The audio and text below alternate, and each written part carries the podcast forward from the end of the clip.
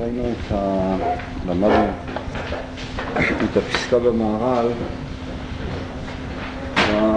בה הסביר את ההבדל בין תשובת היחיד שמגיעה עד כיסא הכבוד, או כפי שהגדיר את זה התחלת האדם, וניסינו להסביר קצת את, ה... את הדברים הללו בעזרת קטע מתוך אורות התשובה. התשובה השנייה הייתה תשובת הכלל שהמהר"ל אמר שהיא התשובה מאהבה, שנדונות נושא זכויות, והיא מגיעה עד מדרגה או ספירה גבוהה יותר עם מדרגת הפשיטות. לפני שניכנס לעניין הזה, לנושא הזה, במערב חשבתי קצת להתקרב לרעיונות הללו דרך שני קטעים מתוך הספרים של, של רב צודיק, רבי צדוק הכהן מדובלין, מקווה שכולם יודעים מי הוא, מה הוא היה. זה כמובן לא מהר"ל, זה כבר איזושהי פרשנות או אינטרפטציה של רבי צדוק לדברים, אבל uh, הקטעים הללו נראים לי אמצעי נוח uh, להיכנס להבנה של, ה, של הרעיונות. הרעיון עצמו הוא מאוד, מאוד רדיקלי, מאוד קיצוני, כפי שתראו בהמשך. יש בו גם, הייתי אומר, אפילו סכנות מסוימים. למעשה זה לא רעיון של רב צדיק, אלא הנקודה עצמה היא של רבו, האדמו"ר מלביצה, יביצאי, שהיה בעצמו תלמיד קורס. לא, לא כרגע אספר כל ההיסטוריה. סגולתו של רבי צדוק, כידוע, היא למעשה אפשר לומר שמבחינת הרעיונות הבסיסיים, אז את הרעיונות הוא קיבל מיביצה. רק גדולתו של רבי צדוק הייתה ביישום שלהם במהלכים, בפסוקים, מדרשי חז"ל וכן הלאה. בכל מקום כאן באמת ישנם, ישנו רעיון ביצעי מאוד מובהק, אבל הוא יכול להמחיש לנו, אני חושב, את ה... או להראות פתח טוב ולהיכנס לדברים של המהר"ל. אני אקרא את הקטע הראשון שהוא מתוך צדקת הצדיק. עיקר התשובה הוא, אם כן, צדיק מדבר כאן על עיקר התשובה. מהי עיקר התשובה? עד שיאיר השם עיניו, שיהיו עזבונות כזכויות. רוצה לומר שיכיר ויבין שכל מה שחטא היה גם כן ברצון השם יתברך. כמו שאמרו ז"ל, שלוש פסוקים וכולי, הגמרא שם אומרת שנתמוטטו שונאיהם של ישראל, שלושה פסוקים, וכל הפסוקים הללו כולם הם מלמדים לכאורה על כך שהקדוש ברוך הוא זה שגרם להם אה, לישראל אה, לחטוא. למעשה הפסוקים הללו, כך אה, כתוב שם בגמרא, שאולי אקרא קצת את אה, לשון הגמרא.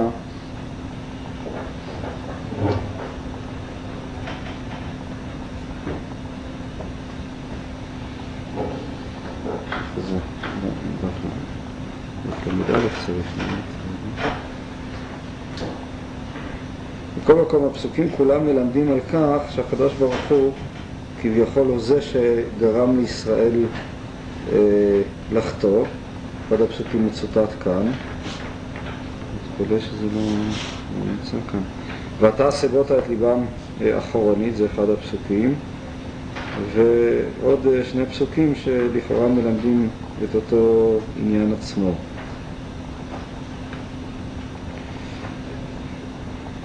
כן, ואמר רבי אלעזר אליהו הטיח דברים כלפי מעלה, שנאמר ואתה הסיבות את ליבם אחורנית. חנה הטיחה דברים כלפי מעלה וכולי וכולי. אלה הם כולם דברים שמלמדים על כך שכביכול הקדוש ברוך הוא, כן, אלמלא שלוש מקראות הללו נתמוטטו רגליהם של שונאי ישראל. אחד הכתיב אשר הראותי, ולכאורה הקדוש ברוך הוא אומר את זה על עצמו, אחד הכתיב כי הנה כחומר ביד היוצר כן אתם בידי בית ישראל, ואחד הכתיב אסירות את לב האבן עם בשרכם ונתתי לכם לב בשר. לכאורה כל הדברים הללו מלמדים על חוסר הבחירה של ישראל. אם כן, הוכחה ידיעה ובחירה, שבר האריזה בסוף ספר 400 שקל כסף. ספר 400 שקל כסף זה אחד מהספרים של, של הארי שרבי חיים ויטל כתב אותם. הוא דן שם בנושא של הידיעה והבחירה, ואז הוא אומר דבר כזה, ששניהם אמת, כל אחד במקום בפני עצמו. במקום הבחירה שם אין, אין מקום לידיעה, ובמקום הידיעה שם באמת אין מקום לבחירה. כלומר, למעשה, לפי הדברים הללו, גם הידיעה וגם הבחירה, על אף העובדה שיש כאן אה, סתירה ביניהם, שני הדברים נכונים. יש כאן אה, פרדוקס. גם הידיעה, יש עולם, מקום שבו באמת, אה, בעולם הידיעה, או בעולם מסוים, פרספקטיבה מסוימת, הידיעה היא האמת, וישנו מקום, עולם, פרספקטיבה, שבה הבחירה היא האמת. וכשמשיג לאור זה העצום, כלומר לאותו אור עצום, שגם ישנה ידיעה שפירושה שבעצם הדברים לא נעשו בבחירתו של האדם, אז שבו כל צונותיו בלתי יוצאים מעומק ידיעת השם יתברך. והוא ודעתו ורצונו הכל אחד. ומאחר שהשם יתברך רצה כן הרי הכל זכויות, וזוכה לכפרה גמורה שביום הכיפורים. שזה, אני אקרא את הקטע עד סופו, אחר כך אה, אה, מסביר, שזה סוד השעיר לעזאזל, שאילו עשהו האדם עצמו יעבוד עבודה זרה גמורה, והוא לא יהיה, כלומר, האיסור של עבודה זרה, שהוא יסוד כל המצוות לא תעשה וכל העבירות והשרות ברצון השם יתברך. רק שהשעיר הוא על ידי רצון השם יתברך, שהוא מצווה, או מצווה לשלחו לו, נעשה עוד מצווה ולא עבירה. כלומר, השעיר לעזאזל, כפי שהוא מביא כאן מפרקי רבי אליעזר והרמב"ן המפורסם בפרשת אחרי מות, שאנו נותנים חלק לעזאזל שהוא הרע. בעצם העזאזל, כך אה, הרמב"ן מסביר, הוא, הוא קורבן, מקריבים אותו לסטרא אחרא, הוא קורבן אה, לשטן. אבל, ויש כאן באמת איזה מין ציווי מאוד תמוה, כי בכל צריכים להקריב קורבן אה, לעזאזל, שהוא אה, השר אה, של הרע, השטן, ובכל זאת, כיוון שהדבר הזה נעשה, נעשה בציווי השם, הרי לא רק שאיננו עבירה, אלא הופך למצווה. מצד מה שהשם יתברך ציווה לתת לו, ונמצא עבירה מצווה. זה הקטע הראשון, ואני אנסה למעשה, רב צודק מדבר כאן, יש כאן שני עניינים. האחד זה הנושא של התשובה, והשני של הידיעה והבחירה. אה, עיקר מטרתי לעסוק בעניין הראשון, העניין השני שהוא נכבד לא פחות, אבל איננו כרגע הנושא שלנו, זה הנושא של הידיעה והבחירה. מה בעצם אומר כאן אה, רב צודיק? הוא אומר דבר, אה, אם אתם שמים לב, מדהים. מה זאת היא התשובה? אצלנו בדרך כלל אנחנו תופסים את התשובה, החרטה של התשובה, המניע של התשובה נובע מהעובדה שאדם מכיר באחריותו למעשיו. יותר מזה, הוא מכיר בעצם שהייתה לו גם את האפשרות אה, שלא לחטוא, לעשות אחרת, וכתוצאה מהדבר הזה נוצרת אצלו החרטה אה, עם כל אה, התהליך שכרוך בכך. רב צודיק בעצם אומר כאן דבר שהוא הפוך לכיוון הרגיל, לכיוון הרגיל של התשובה. מה עיקר התשובה? עיקר התשובה שיאיר השם עיניו, כלומר שאדם יגיע לאותה הכרה, שמה? שיכיר ויבין שכל מה שחטא היה גם כן ברצון השם יתברך. כלומר, להגיע לאותה הכרה שלמעשה מה שהוא עשה אה, היה מוכרח לעשות. לא רק שאין כאן את המגמה כאילו שאתה לוקח על עצמך את האחריות ואתה מתחרט ואוכל את עצמך לעניין, אלא התשובה, וכמובן מדובר כאן על תשובה מאהבה, התשובה מאהבה פירושה אה, אותה אה, הכרה שאדם עשוי להגיע אליה שהדברים שקרו, שנעשו, שהוא עשה אותם, בעצם היו מוכרחים לקרות, לא יכול היה להיות אחרת. וכיוון שכל מה שקרה מוכרח היה להיות, שהרי כל מה שקורה בעולם איננו אלא אה, רצון השם, איננו אלא הגזרה האלוקית, כיוון שכך, הרי למעשה גם אותן אה, עבירות וחטאים, גם הללו הם בעצם מצוות, שהרי מצווה, מה פירושה של מצווה? מצווה הוא אותו דבר שהוא רצון השם. וממילא, ברגע שאדם מגיע להכרה הזאת, אז הזדונות נעשות זכויות, גם החטאים שהוא עושה, הכרח היה שיעשו, לא יכול היה להיות אחרת, זה חלק מהרצון האלוקי, מהאינסוף האלוקי, ומשום כך, ממילא גם הן הופכות להיות uh, זכויות. זה כמובן רעיון uh, מדהים, מאוד uh, לא רגיל, אני אנסה קצת uh, להבין uh, מה הוא אומר מבחינה יותר ממשית קיומית, אבל בכל זאת יש כאן הגדרה של תשובה, כמו שאמרתי, לעשות תשובה זה להגיע להכרה שבעצם זה היה מוכרח להיות ככה, שזה לא יכול היה להיות אחרת, מתוך האמונה, שכל מה, מתוך האמונה והידיעה ולא בבחירה. מכאן גם הקשר אה, לנושא של הידיעה והבחירה, שאזכיר אותו בקיצור. מה שהוא מביא כאן בשם הארי הקדוש, אה, אה, זאת, אה, כן, אותה שאלה שהראשונים כל כך התחבטו בה, הסתירה בין הידיעה והבחירה. לפי דעת הארי הקדוש שני הדברים נכונים, אלא שניהם, הם, הם פס, אם ננסח את זה בלשון שלנו קצת, אלה פרספקטיבות שונות של המציאות. כלומר, גם הבחירה הוא אופן מסוים של ה... שדרכה אנחנו תופסים, מבינים את המציאות, הוויה מסוימת, אבל היא לכשעצמה אינה מוחלטת. זה הקדוש ברוך הוא ברא לנו אה, עולם, כלי תפיסה של עולם, פרשנות של עולם וכולי וכולי. ישנו עולם שהוא יותר גבוה, שהוא עולם הידיעה, ובעולם הזה אז אה, הדברים הם כפי שהם והם לא יכולים להיות אחרת. כשאדם מגיע להכרה, וזאת היא הכרה, זאת היא ראייה, שבעצם זה היה מוכרח להיות ככה, זהו התהליך, לא ייתכן מין הכרה אחדותית כזאת שבה אדם מצליח אה, לראות שהוא ומה שהוא עושה ומה שקורה לו בחיים שלו זה הכל איזושהי מערכת אחת שלגמרי לא רק שאיננה שרירותית אלא היא גם לא מקרית, יש בה איזושהי אה, הכרחיות והיגיון פנימי. אבל כשהוא מגיע לאותו אור שהוא מגדיר אותו אה, כאור עצום בהכרה, וזאת באמת הכרה עצומה ההכרה הזאת עצמה היא אותה תשובה מאהבה שהיא הופכת את הזדונות לזכויות.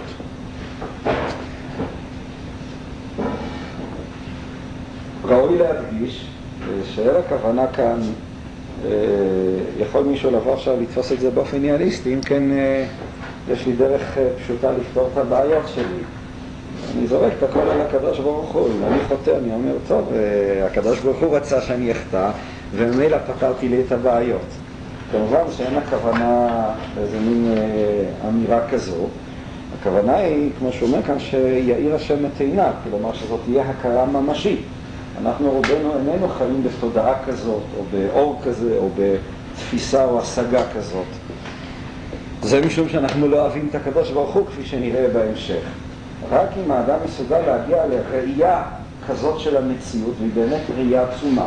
ישנם רגעים שזוכים להם באמת לעיתים מאוד נדירות, שבו אדם רואה, הייתי אומר, מקבל איזה מין הערה לגבי המציאות שלו.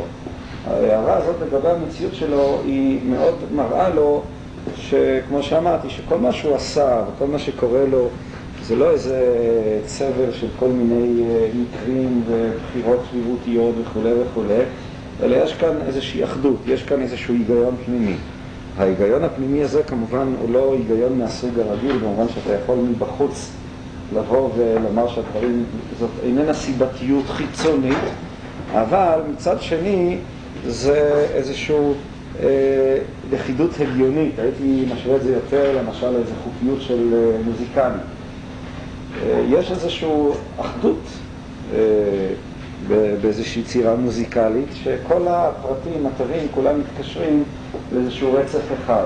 אני לא יודע אם ניתן לנתח את זה באופן חיצוני, אבל יש, אה, הייתי אומר, החוקיות של הדבר היא נישאת בדבר עצמו, היא איננה חוקיות חיצונית. ההערה הזאת היא בעצם התשובה מהאהבה, שהיא זאת שהופכת את הזדונות לזכויות. הפיכת הזדונות לזכויות פירושה שהאדם וזאת היא הנקודה שדרכה גם אנחנו מתקשרים למהר"ל. העולם הזה של הפשיטות שהמהר"ל מדבר עליו, פירושו שזה עולם שהייתי אומר שהוא למעלה מטוב ורע. מבחינת הקדוש ברוך הוא, מבחינת האינסוף, אי אפשר לדבר לא על טוב ולא על רע, אין איזושהי היררכיה.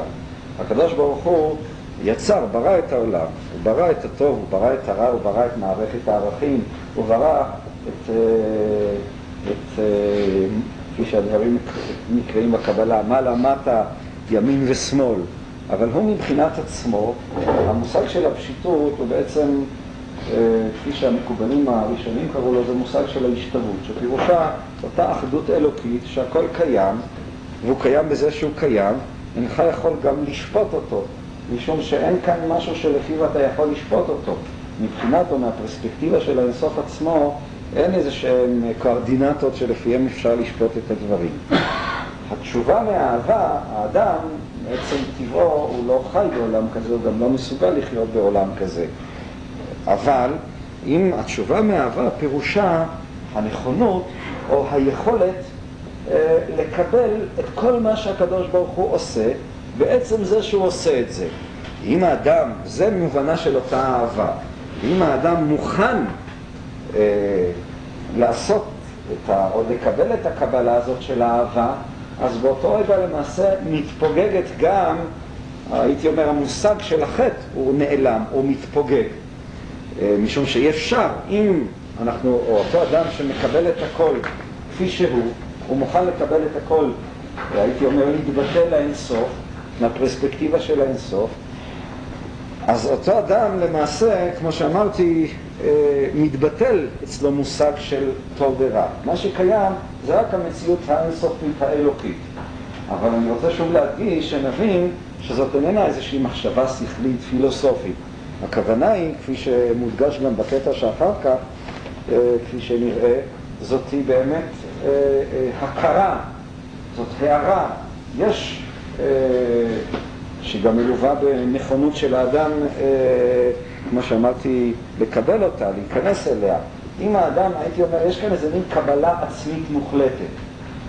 בניגוד לתפיסה, וזה, יש כאן משהו מאוד רדיקלי, בניגוד לתפיסה הרגילה של בעל תשובה, שבעצם כל כולה בנויה על איזה מין אי קבלה עצמית, איזה מין קונפליקט שיש לו לאדם עם עצמו, הרי בעצם מה שמלמד כאן רב שהתשובה היא הנכונות של האדם לקבל את עצמו עד הסוף.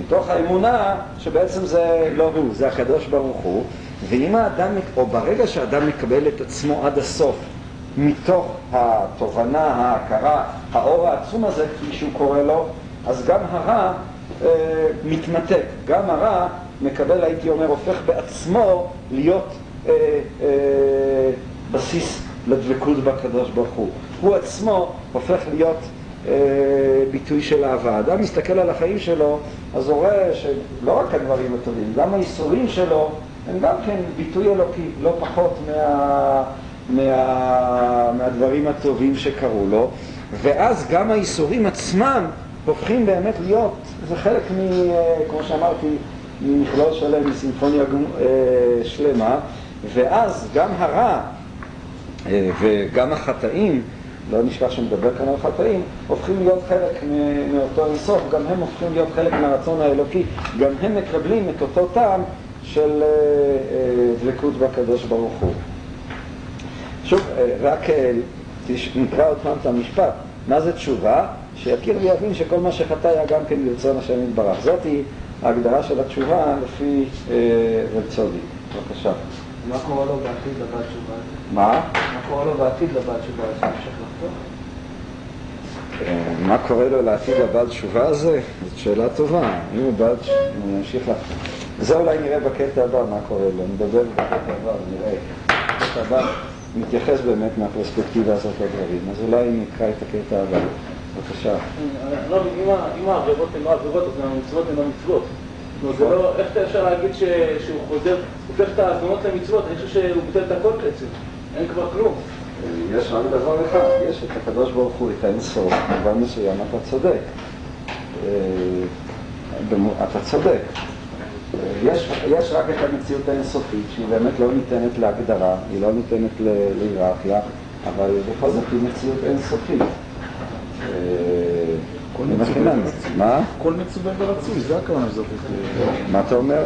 הכוונה שזה הכל מצווה ורצוי, זה הכוונה שזדונות הפכו פה למצוות. זאת אומרת, זה לא הבנה של מצוות ברמת, ברמת עולם זה, ברור שגם המושג של מצוות הוא כאן משתנה. המצוות זה רצון השם, נראה בהמשך איזה שינוי מתחולל.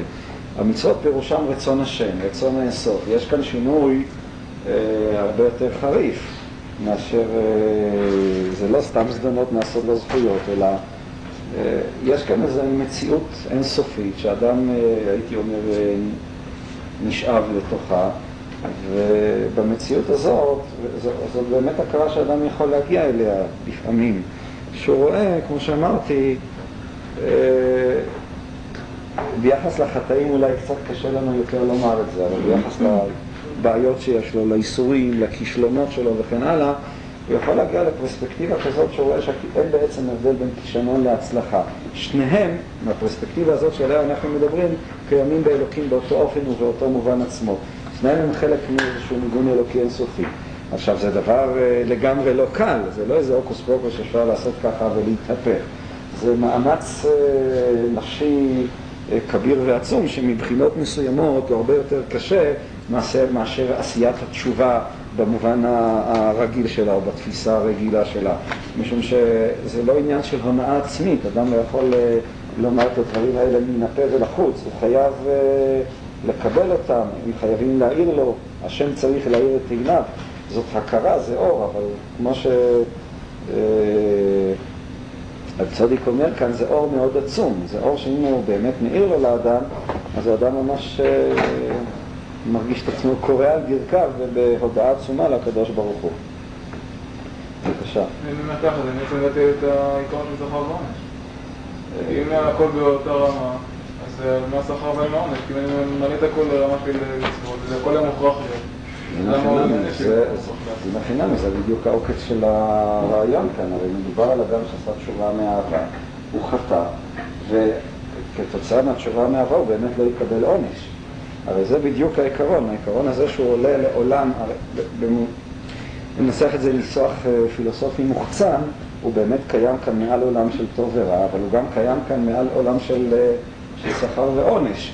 וזה בעצם המובן, או זאת, זוהי הפרשנות שהוא נותן כאן לזדונות נעשות לו זכויות. כלומר, פירושו של דבר, שאדם אה, לא נהנה של חטאיו, כל כך למה?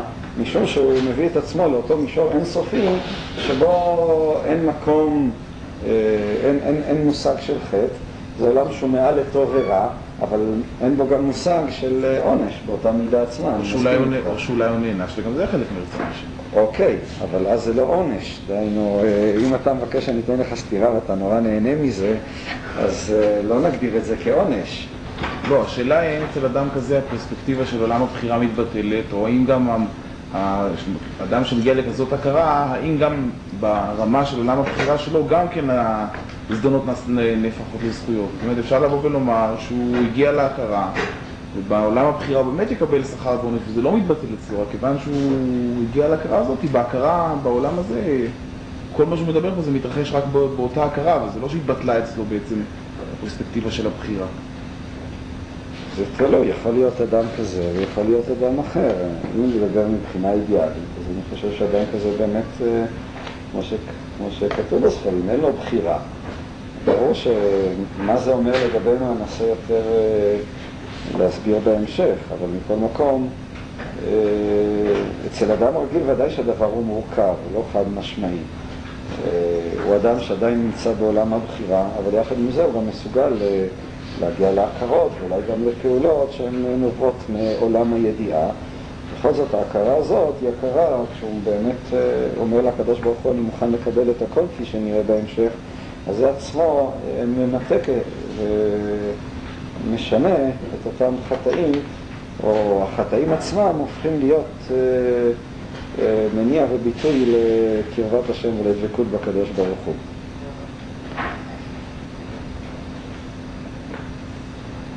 הקטע הבא מציג אה, אספקט נוסף של העניין, אה, אולי יותר חשוב, משום שהוא דן כבר מנקודת מבט אנושית. זה אה, נראה אותו, נלמד אותו גם כן. נדבר שוב על אותה גמרא שזדונות נעשות שגגות או כזכויות. והוא,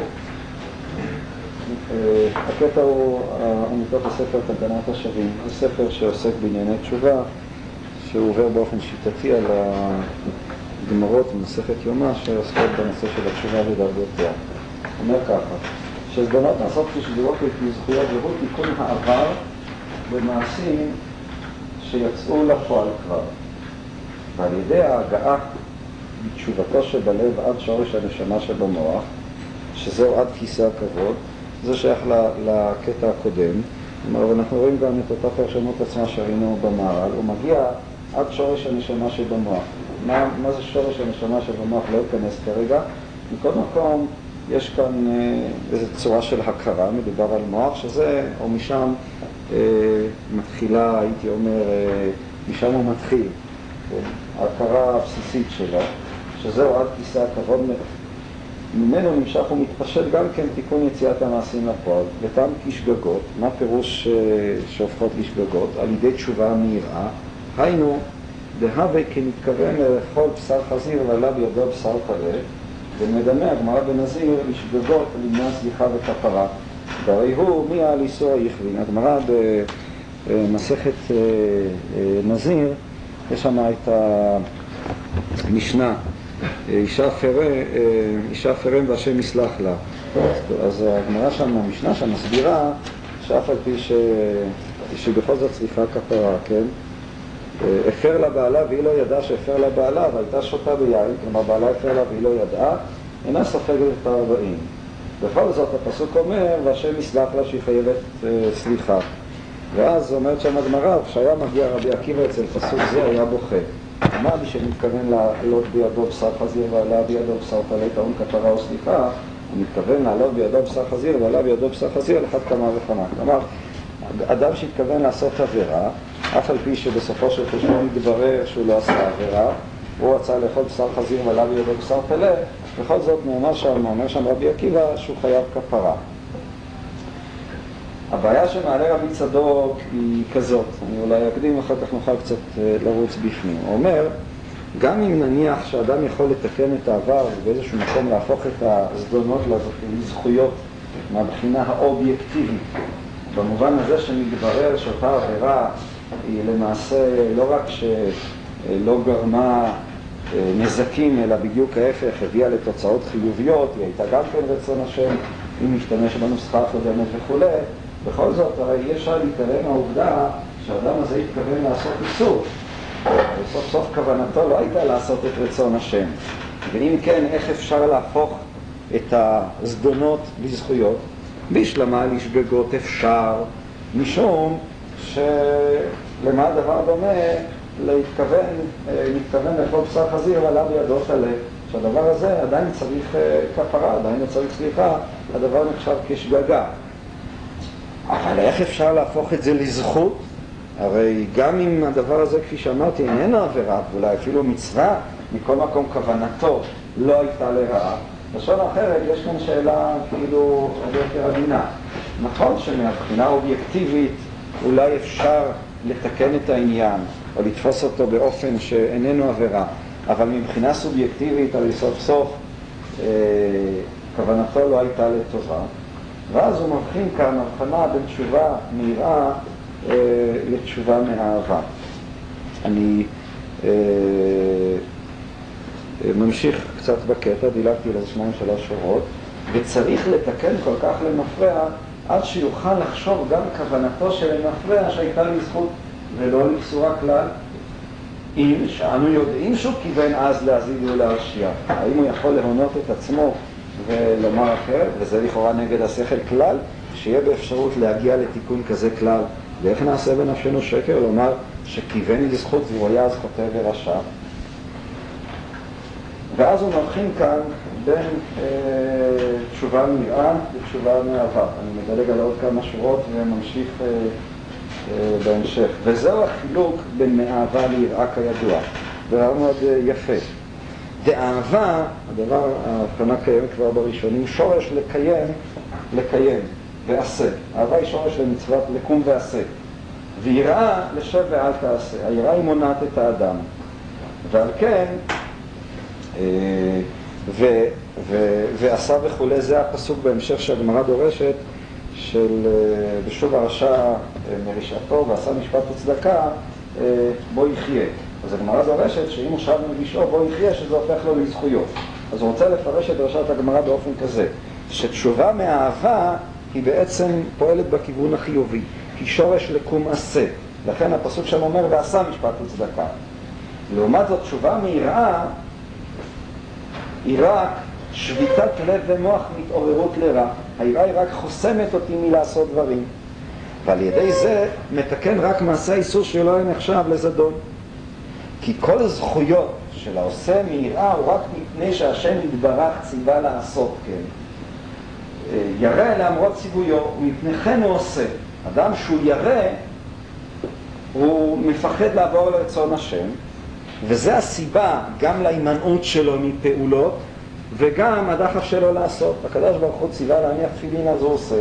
מביא את הירושלמי, עשה מיראה כדי שלא יבעוד. וזה כוח היראה, למנוע מלבעוד, והיינו לעבור לרצון השם יתברך, ועיקרו בשבע תעשה, וגם בקום ועשה היינו רק שלא לבעוד בציווי השם יתברך. אבל העושה מיראה, הוא שואל שאלה אחרת. העושה מיראה, נקרא עוד כמה שורות, מקווה שלא מכביד עליכם, ופשוט אז נוכל להבין את הרעיון.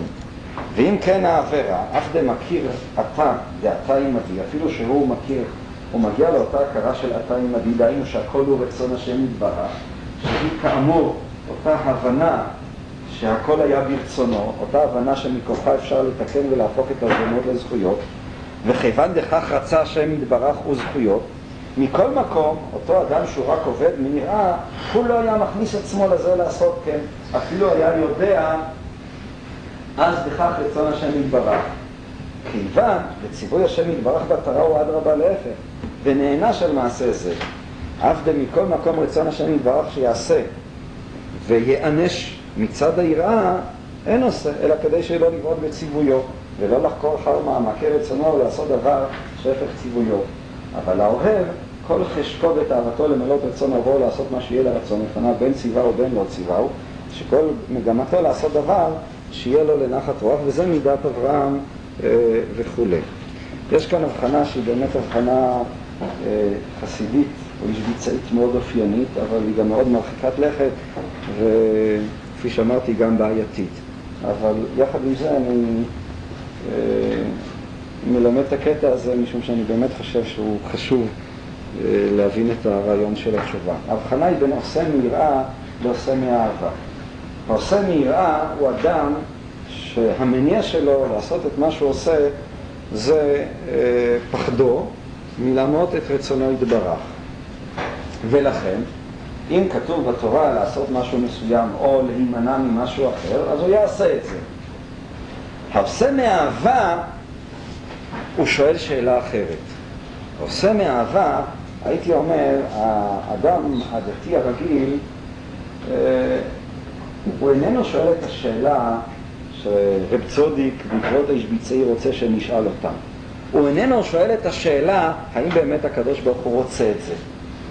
הוא פועל באמת במישור הנורמטיבי. אם זה כתוב בתורה, אז הוא צריך לעשות את זה, והוא יעשה את זה.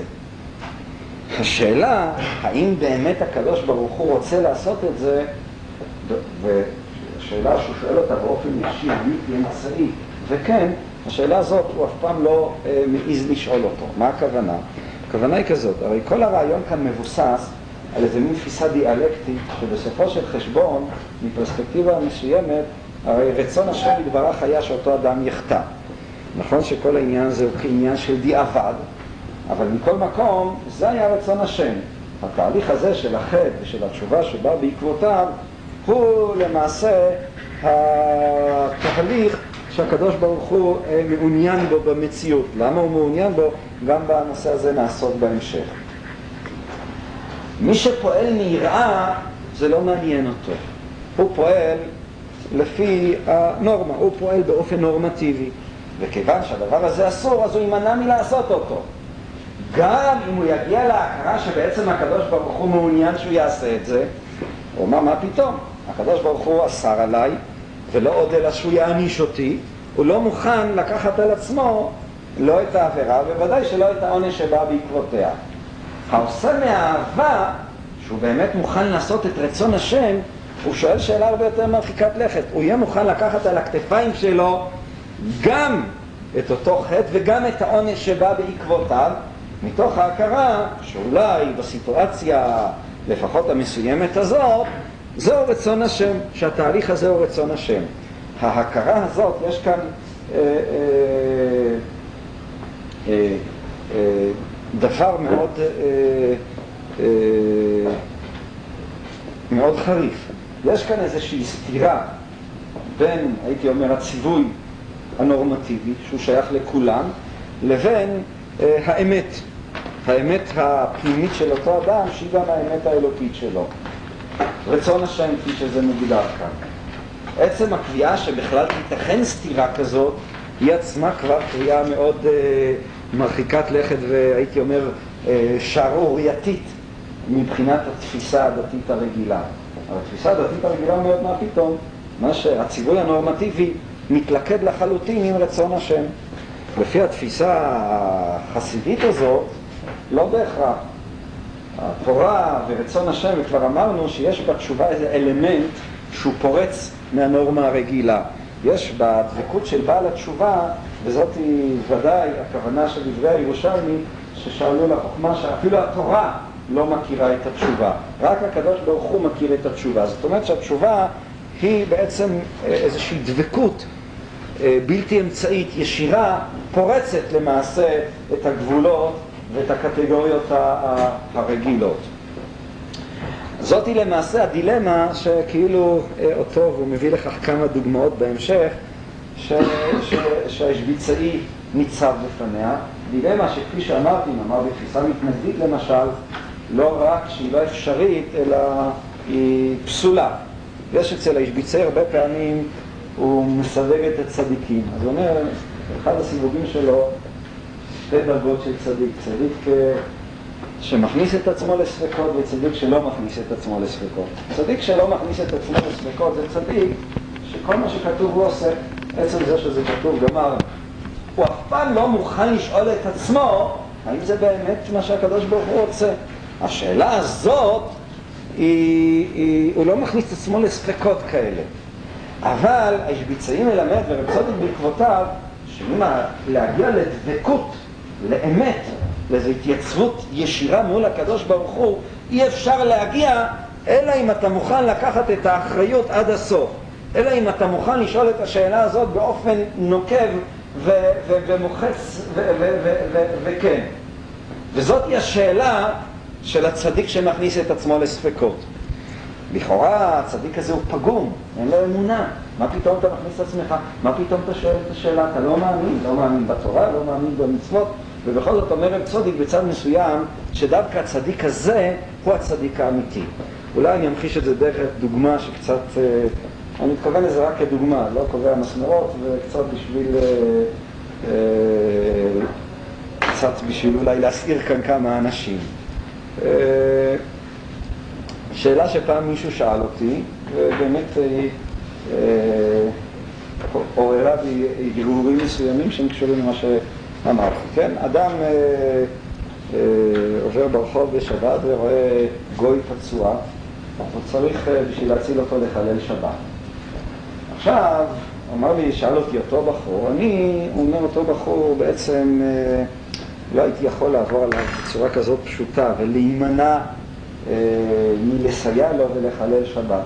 הייתי ודאי מתלבט, אני לא יודע מה הייתי מכריע בדבר, אבל הייתי ודאי מתלבט. האם הדבר הזה, או הוא בעצם אמר לי את זה באיזה מין נימה, ש...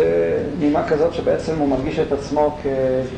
כנחות, יש לו ספקות באמונה. עצם העובדה שהוא מוכן להכניס את עצמו לספק כזה, הדבר הזה נחשב אצלו כ... בעצם כמין אה, רפיון אה, באמונה. מה הוא לעומת איזה דרשן אחר שפעם שמעתי הגדרה של יהודי. מה זה יהודי? פעם אמר, כפשוטו, מה זה יהודי? יהודי זה שאם הוא יראה תינוק עמלקי ברחוב, אז הוא ידרוס אותו עם המכונית בלי שום נתיבות מצפון. זאת היא הגדרה של יהודי, אליבא דאותו אדם.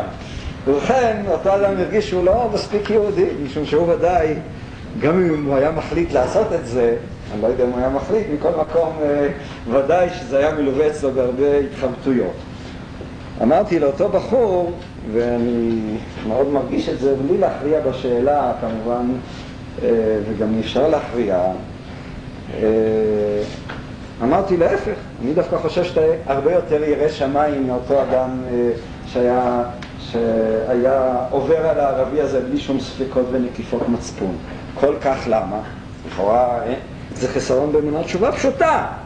אתה באמת שואל את עצמך ברצינות מה הקדוש ברוך הוא רוצה. האם זהו הדבר הנכון? האם זהו רצון השם? הדבר הזה מבטא הרבה יותר יראת אלוקים מאשר אותו אדם שאצלו בעצם הנורמה קובעת שהוא אף פעם לא היה מוכן להיחשף בפני השאלה ולרוב העובדה שהוא לא מוכן להיחשף בפני השאלה העובדה הזאת לא רק שלא מוכיחה יראת השם, אלא מוכיחה בדיוק ההפך, היא מוכיחה חוסר יראת השם. העובדה שאיננו מוכן לשאול את הדברים עד הסוף, לשאול את עצמו בכנות, האם זה רצון השם. מה שרב צודיק מלמד כאן, רק אני אסיים, הוא מלמד כאן שבעצם אותו, התשובה מהאהבה, שהיא זאת שיכולה להפוך את הכוונה הקודמת לרע, הרי התשובה מה זה זדונות נעשות זכויות להיזכר בהסבר של האמצעית? ואותו של דבר שיש כאן איזה גילוי שגם החטא בסופו של חשבון הוא מצווה, הוא חלק מרצון השם. אבל מי שקיים רק באדם בדרגת היראה, זה לא מעניין אותו, הוא לא ייכנס לזה בכלל. הקדוש ברוך הוא אסר, אסור לעשות את זה, ממילא זה חטא, הוא מפחד מזה שהוא יענש, הוא מפחד להמרות את ציווי השם יתברך. אבל מי שעושה מאהבה, הוא מוכן לקחת את הריזיקה על עצמו. האדמו"ר מקוצק אמר שבשביל האמת הוא מוכן להיכנס גם לגיהנום. אם כן, אותו אדם שבשביל אהבת השם הוא מוכן גם לעשות את אותה עבירה וגם להיענש עליה, אם אמנם זה רצון השם. וזה, או מי שמגיע לנקודה הפנימית, העמוקה, הראשונית, המוחלטת הזאת, ואדם יכול להגיע לנקודה הזאת, אדם יכול להגיע לאיזושהי נקודה, זהו, לא מעניין אותי, יעניש אותי, לא יעניש אותי, זה רצון השם וזה מה שאני עושה. אם האדם מוכן להגיע לדבר הזה, אז זה בעצם פשרה של אותה תשובה מאהבה. התשובה מאהבה, וזה בעצם המקבילה לצד השני. התשובה מאהבה זה הנכונות לקבל גם את העונש, לשלם את המחיר, אבל מתוך ההכרה שזאת האמת האלוקית, זהו רצון השם, ואז גם הזדונות, גם ה... אם הוא מוכן לקבל את כל זה, הוא באמת מגיע לאותו עולם שבו אין אה, מתבטל ההבדל בין שכר לעונש, הוא מגיע לעולם של הרצון עצמו, בעולם של הרצון עצמו, אז כפשוטו, אז העבירה עצמה היא הופכת להיות מצווה, וגם כוונתו לחתור היא הופכת להיות בכלל זה. אני רק אסיים את הקטע ואחר כך אנסה, אה, מי שירצה להעיר.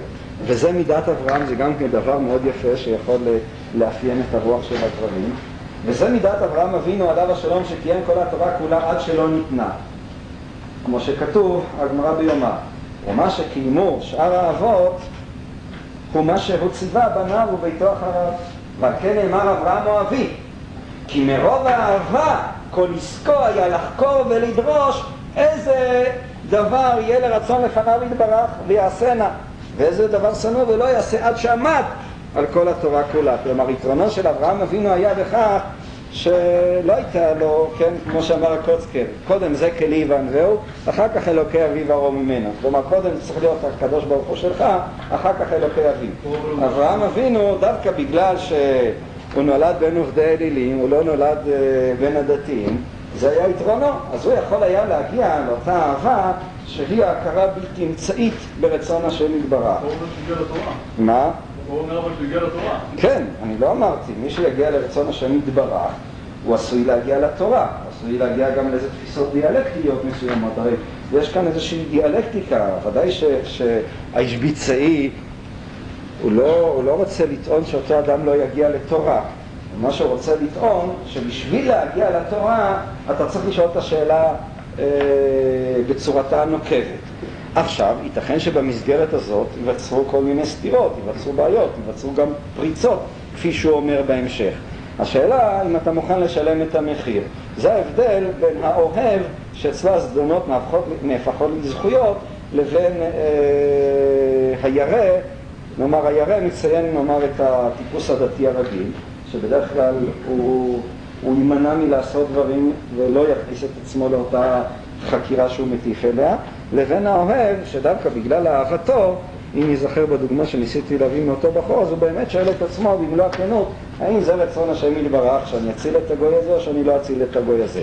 מתכוון לומר, יש כאן סתירה בין המושג הנורמטיבי לבין אה, מושג אחר, שללא ספק חסידי, שמוגדר כאן כרצון השם יתברך, או כאותה, איך הוא קרא לזה אה, לפני כן, אה, איך זה, מעמקי רצונו, העומק של הרצון לבין הציווי הכללי, אגב סתירה שהאיש ביצועי מדבר עליה בהמון מקומות, אבל מה שאנחנו לומדים כאן שאי אפשר להגיע לאמת, לדבקות בלתי אמצעית ישירה וגם לתשובה, זה בעצם המובן של התשובה. המובן של התשובה היא הנכונות ללכת אה, עם, ה, עם הנקודה הזאת, עם השאלות הללו.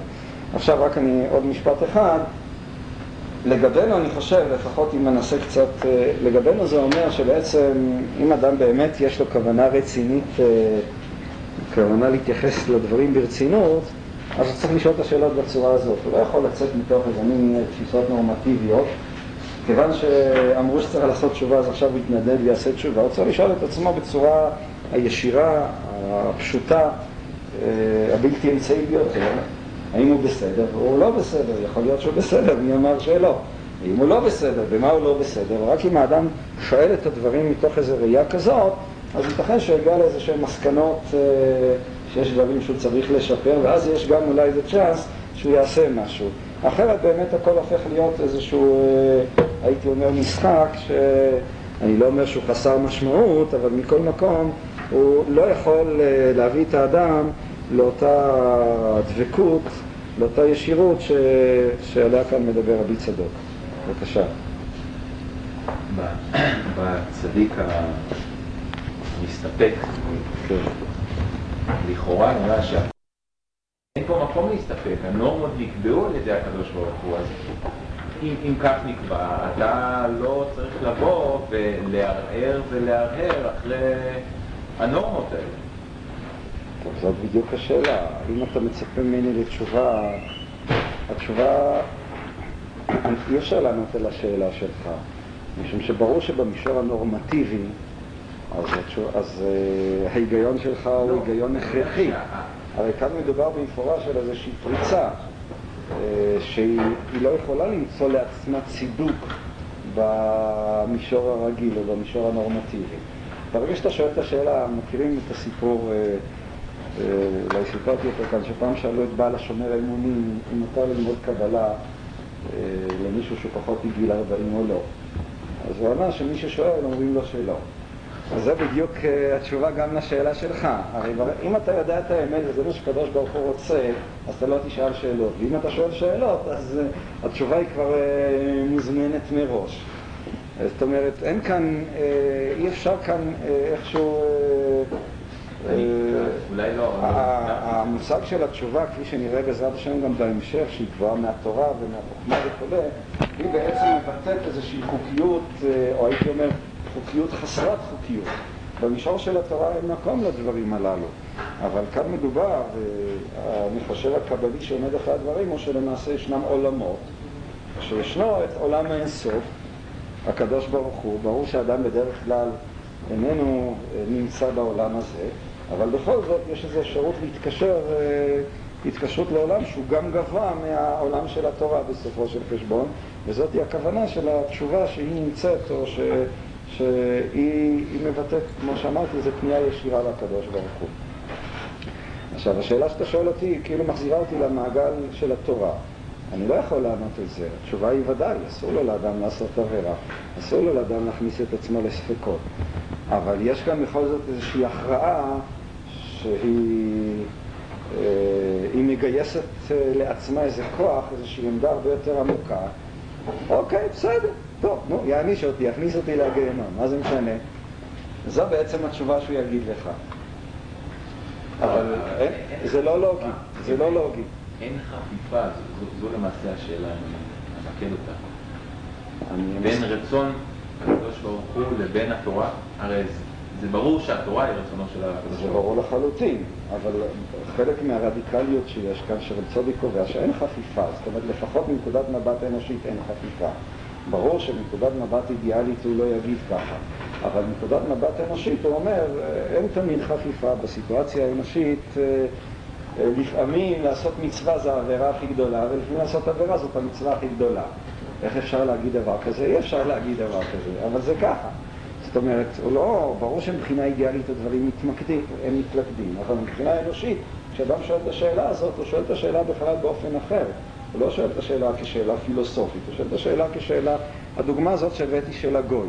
אז ברור שמבחינת ההלכה אסור לו אה, לחלל שבת וצריך לתת לגוי הזה למות. אבל האם, אם הוא יכניס את עצמו לספק בעניין, היראה בזה פגם מבחינה דתית? לא, אני בדיוק ההפך. מה הוא יעשה? מה? אני- אבל לגבי השאלה מה הוא יעשה, הוא יכול לשאול רק מישהו אחד. את עצמו, את הקדוש ברוך הוא. אותי הוא לא יכול לשאול. אם הוא יבוא לשאול אותי, אני צריך להגיד לו את ההלכה. אבל הוא צריך אה, להטיף, להטיל על כף המאזניים את כל, אה, את העולם הבא שלו. אני לא יודע מה הוא יעשה. אני ודאי, אם, אם הוא ישאל אותי, כמו שאמרתי, אני אגיד לו, אסור לך לחלל שבת. זאת אחריות שהיא אינטימית לחלוטין, שהיא רק בינך לבין הקדוש ברוך הוא, ואתה צריך להיות גם מוכן לשלם את המחיר, והמחיר הוא כבד. אין כאן מותרות, אין כאן חוכמות. הוא אומר את זה במפורש בהמשך, אולי טוב, אני אאפשר עוד אה, שאלות, אבל אני רוצה גם לקרוא את ההמשך, פשוט אה, הוא לא מוסיף הרבה מבחינת הרעיון, אבל נותן אה, אילוסטרציה מאוד חריפה לעניין. בבקשה. צריך לומר שהעושה מעבר זה בן אדם שכל מה שהוא עושה הוא שואל אם זה רצונו של הקדוש ברוך הוא ומוכן ללכת עד הסוף ואפילו לקבל את העונש. בלי הוא באמת למסקנה שזה רצונו של הקדוש ברוך הוא, אז למה הוא צריך לקבל את העונש? משום שיש כאן שתי רמות של אה, שני מישורים, זה חלק מה, מאותה דיאלקטיקה שעליה אנחנו מדברים. אה, יקבל עונש או לא יקבל עונש, אני לא יודע, אבל צריך להיות מוכן. כלומר, יש כאן את המישור הנורמטיבי, כן? יכול להיות, אה, אני אקח דוגמה, אולי דוגמה פשוטה. אדם מסכן, אב לשישה ילדים, אין לו כסף, הלך, פרץ לחנות גנב. עכשיו הוא בא לפניי, לפני השופט, השופט צריך להכניס אותו לבית סוהר. אז אה, מבחינת החוקים, ודאי שיכניס אותו לבית סוהר. אבל, האם אני אקבע שהאדם הזה לא מוסרי? אני חושב שהוא הרבה יותר מוסרי מהחן ואני, הבורגני הקטן הזה ששוכב כעכבר על דין הרע. האם זה אומר שהוא פחות צדיק מהשופט או מהחברה ששופטת אותו? לי ברור שלא. אבל האם זה אומר שלא צריך לשפוט אותו ולהכניס אותו לבית סוהר? זה לא אומר בכלל. אין ספק שצריך לשפוט אותו ולהכניס אותו לבית הסוהר. הנה יש לי דוגמה במישור האנושי הפשוט, איך יש כאן סתירה בין הנורמה, שהיא ודאי מחייבת, והיא מהווה את אה, ההתנהגות החברתית המוצדקת, לבין רמה, הרמה המוסרית, וזה מישור הרבה יותר נמוך ממה שאנחנו מדברים עליו. יש כאן במפורש סתירה בין המוסר לבין החוק לבין המשפט. זה לא בא לבטל, אז מה האדם הזה היה צריך לעשות? הוא היה צריך לומר, אני גונב, נותן לחם לילדים, ואני נכנס לבית הסוהר, זה הכל. מבחינות מסוימות זה גם מה שקיים כאן. במישור של הקדוש ברוך הוא זה שהבן אדם נכנס לגיהנום ויכול להיות שהוא צדיק. יכול להיות, אני אומר, זה, זה מין אה, אה, דיה-אלקטי, יכול להיות, יכול להיות, אה, אתה, אתה מבין, אפשר כאן להגיע לאיזה שהם ניסוחים. יכול להיות שהגיהנום שלו יש כמו הגן עדן של הצדיק שנמצא בגן עדן, אני יודע. אולי הגיהנום של הרשעים עדיף מהגן עדן של הצדיקים, אני יודע, תלוי אה, איזה מפלגה שם נמצאת בקואליציה. מקום, אה, אה, יש כאן במפורש הסתכלות דיאלקטית, הסתכלות שיש, אתם מנסים לתת לזה איזה יישוב אה, לוגי. יש כאן פרדוקס, בדיוק הפרדוקס של הידיעה והבחירה. אה, יש את העולם של השכר והעונש והעולם של הבחירה, ויש את העולם של הידיעה, והם שני עולמות, אנחנו בתודעתנו האנושית איננו יכולים אה, ליישב אותם, ולא עוד, אלא שאנחנו מצווים בדרך כלל לפעול לפי העולם של הבחירה והשכר והעונש. אף על כן התשובה מאהבה היא אה, מהווה איזושהי יכולת, אה, הייתי אומר, להיכנס, להתעלות, אה, להיאחז באיזשהו אה, ממד יותר עמוק, להכרעה יותר עמוקה של, ה, של הנפש או של הקיום. בבקשה. זה נכון שהסתכלות מצד האינסוף, מצד המצוות של הקדוש ברוך הוא, מהפכת את התמונה ומהפכת את הדברים. למה ההיפוך הזה לא יכול להיות למשל חשוב? למה העולם הספקטיבי שלי לא יכול להיות משמעות אינסופית גם כן? אני חושב שיש פה איזשהו טיפול מסוים. הניסיון להסתכל מבחינתנו על האינסוף הוא איזושהי התחזות אה, של האינסוף מנקודת מבט אנושית, ואני חושב שדווקא הדוגמה של הרב ביטא את זה טוב מאוד. כי לשאול שאלה מה הקדוש ברוך הוא רוצה, ולהעלות על הדעת שקדוש ברוך הוא רוצה משהו אחר, חוץ ממה שכתוב בתורה, זה לא, לא מה שעולה מהדברים שנאמרו בתחילת השיעור. בתחילת השיעור אנחנו אמרנו שיכול להיות שהקדוש ברוך הוא רוצה גם את העבירות. זאת אומרת שהשאלה, מה הוא רוצה, היא שאלה לא לגיטימית בנושא. אז איך, לשאול שאלה נורמטיבית, לשאול האינסוף, זה לא, לא דיאלקטיקה, זה פשוט סתירה פנימית. כן, אבל השאלה היא מה קורה, כאן השאלה היא ראשית כל באמת מוצגת באופן רטרואקטיבי. אדם עשה את העבירה, ועכשיו השאלה איך להסתכל עליה. האם הוא מסוגל להגיע לאותו, מתוך מאמץ נפשי ומסירות נפש מאוד חריפה, אה, להגיע לאותה הכרה שבעצם הוא מוכן לעשות את זה. אם זה מה שקדוש ברוך הוא רוצה, הוא מוכן לעשות את העבירה, מוכן להיכנס לגיהנום בשבילה. ב', זה יכול להופיע גם כשאלה שאלה מוקדמת, כלומר, ייתכן מצב, זה יותר תיאור של מצב קיומי, ולא תיאור מבחינה פילוסופית, אה, אני לא יודע אם אפשר לתת לזה גיבוי, אבל תיאור של מצב קיומי, שכאילו האדם מגיע לאיזושהי נקודה שזהו זה, לא משנה, אבל זהו זה. אולי אני אקרא באמת את הקטע הבא במהירות בשניים שלוש דקות שנותרו. ונראה את הדוגמאות שלו, ובמיוחד הדוגמה האחרונה היא מעניינת. אני, אבל בעיקר כוונתי לכל הלימוד הזה, שיש בו הרבה בעייתיות, לא, לא, לא... השאלה שאתה שואל היא מוצדקת, גם באיזשהו מקום השביצאי דן בה, אבל באמת זה קצת, אה, אה, זאת אומרת, זה כבר מעבר למסגרת שלנו. אה, אני התכוונתי רק לומר ללמד כאן שהתשובה קשורה, כמו שאמרתי, לאיזושהי דבקות, בלתי אמצעיות של עמידה מול השם, שבצד מסוים היא אה, באמת אה, מנוגדת הרבה פעמים לתפיסה הנורמטיבית, אבל רק היא יכולה לתת לו לאדם את התשובה מהאהבה שעליה הוא מדבר. ומצד האהבה יוכל להכניס עצמו לעניין כזה על דרך עבירה לשמה, על דרך עבירה לשמה ויעל. ולא מצינו בפירוש בתורה שדבר זה מותר. כלומר, יעל, היא לא הסתמכה על סעיף בשולחן ערוך. כוונת המודיע על שינם, זה המקור. והיא מרוב חשקה ואהבתה להצלת ישראל ולברר ולבאר צורר ואויב, השם כמוהו מהעולם לא הביטה על העבירה, אז הוא אמר שהיא כמו שכתוב בגמרא שאומרת שדבר זה רע או אצלך. מה שאומרת הגאה שטובתם של. אה, אה, אה, רשעים רעים אצל צדיקים. כלומר, היא בעצם פעלה נגד ההלכה נאמר. מכל מקום, הפקירה גם נפשה בשביל דבר זה שחשבה, אפילו אם אין שום היתר לדבר זה, והיא תיענש על זה. מכל מקום, מוטב, טובת היא, ויאבד צורר השם מהעולם. ועל דרך זה עשתה אסתר מה שאמרה וכאשר עבדתי עבדתי. היינו גם על אבדת הנפש חס וחלילה, על ידי מה שעשתה עבירה ברצון להצלת ישראל. כלומר, היא מוותרת גם על אבדת הנפש, וכן מה שאמר שמשון תמות זאת היא הדוגמה הכי אה, חזקה כאן, תמות נפשי עם פלישתים, לשון תמות נפשי אינו מורה מיתת עולם הזה לבד, שזהו מיתת גוף לבד, והנפש תשוב אל האלוקים. ומיתת נפש היינו בעולם הבא, זאת אומרת הוא מוכן גם למות בעולם הבא, שם את כל הנצח על כף המאזניים. או כמו שכתבתי במקום אחר, פסוק תמות נפשי מאוד ישרים דבלעם. וידוע דמרגלה בפומי דאיש אלא מאבד עצמו לדעת אין לו חלק לעולם הבא, ויש לו קצת רמז לדבר מעט לגיטימי ושאלו אם אנו טובים בים, אנו באים לחיי עולם הבא. שמה לגבי שהם רצו להטביע את עצמם כדי להינצל מעבירות, ושמעתי, כך אומר צודי, בכוונת השאלה למה הם שאלו לחיי עולם הבא, להטבע עצמם לידיים. כיוון דיה להצלת נפשם מעבירות, האם מותר לאדם לאבד את עצמו בצורה כזאת? ושמשון המית עצמו לא להצלת נפשו מעבירות, ולא להצלת ישראל, רק כדי להעניק פלישתים הרבה, ולנקום נקמתו. ועל ידי זה היה חושב אפשר שיש לו דין לאבד עצמו לדעת ואין לו חלק לעולם הבא.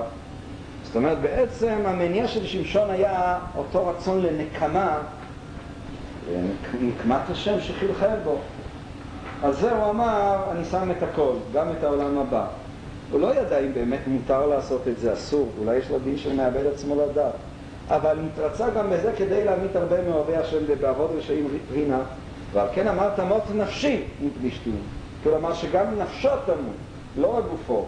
כאילו חלקו עמהם יחד במיתת הנפש חס וחלילה גם כן. זה לא חש לכל זה, לא אכפת לו. זה איזה מין מצב או עמדה שאדם מגיע, זהו, לא משנה, עולם הבא, לא עולם הבא. זה הופך להיות אצלו העמדה המוחלטת שלו. כדי למנוע חילול שמו יתברך שהיה על ידי שתפסו לאבד אויבי השם בישראל, ודבר זה הוא רק על ידי תוקף האהבה לא יתברך. כלומר, רק הגישה הבלתי אמצעית, הישירה, השאלה באותו מובן שדיברנו עליה, היא יכולה להביא את האדם לנקודה המוחלטת הזו, נקודה שבשבילה הוא מוכן אה, למסור את הכל, והיא בעצם, או ממנה, בסופו של חשבון, הוא שואב את הדבקות ואת החיוניות הדתית שלו. בבקשה, כאן אפשר... איום ונורא, כל המקרים של תשובה והתאבדות. כל המקרים פה, התאבדות. טוב, נו. מה, זה... זה איום ונורא, זה אני מסכים איתך. מה? אוקיי, מה, מה אתה רוצה שאני אגיד? לא, מה? הערה. טוב שהערת. אוקיי, טוב, אני רואה שנסיים היום כאן. הייתי בשעון.